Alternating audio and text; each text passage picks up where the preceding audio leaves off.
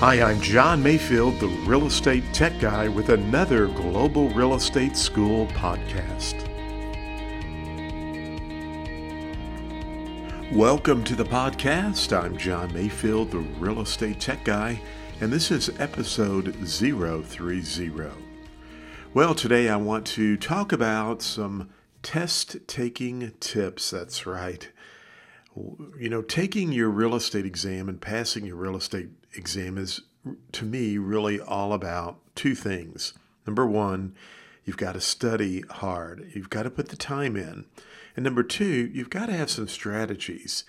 Now, I was researching on the internet, and there's a website called testtakingtips.com. They have some tips for multiple choice test taking uh, examinations. They're nothing new, a lot of things many of us have been talking about for a long time.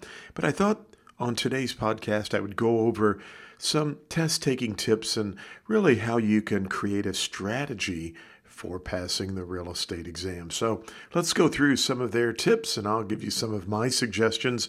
And together, we will help you pass the real estate exam on the very first attempt.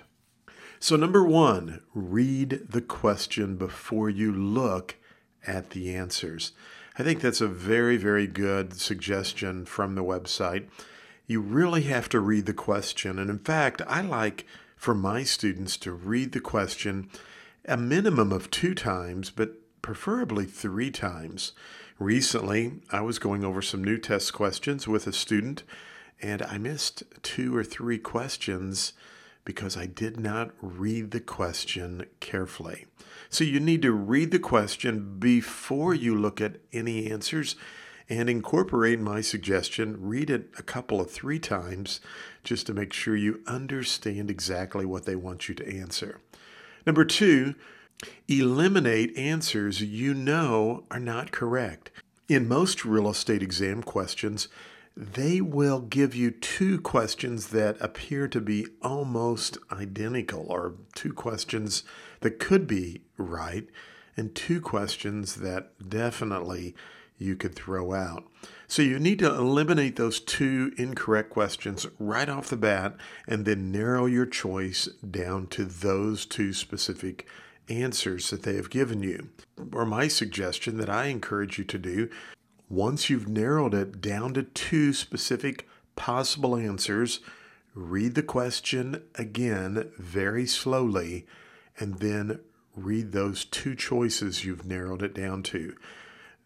Nine times out of ten, the correct answer will pop out at you, and that's the choice you need to take. Now, here's the next suggestion don't keep changing your answer usually your first choice is the right one. So, unless you've misread the question, don't keep changing your answer. Normally, your first cho- choice is the best choice. And finally, I will just say this one of the suggestions they have in their information is usually the correct answer is the choice with the most information.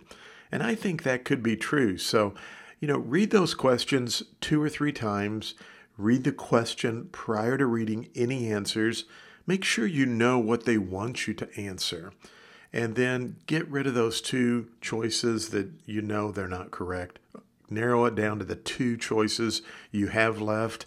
Go back, reread the question another time, then read those chances and go with your gut feeling, the one you feel is the correct answer. And then, nine times out of 10, I think usually the correct answer or the correct choice will have more information. Not always, but sometimes.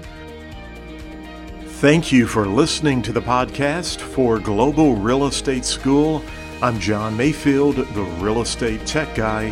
Go out and make it a great day.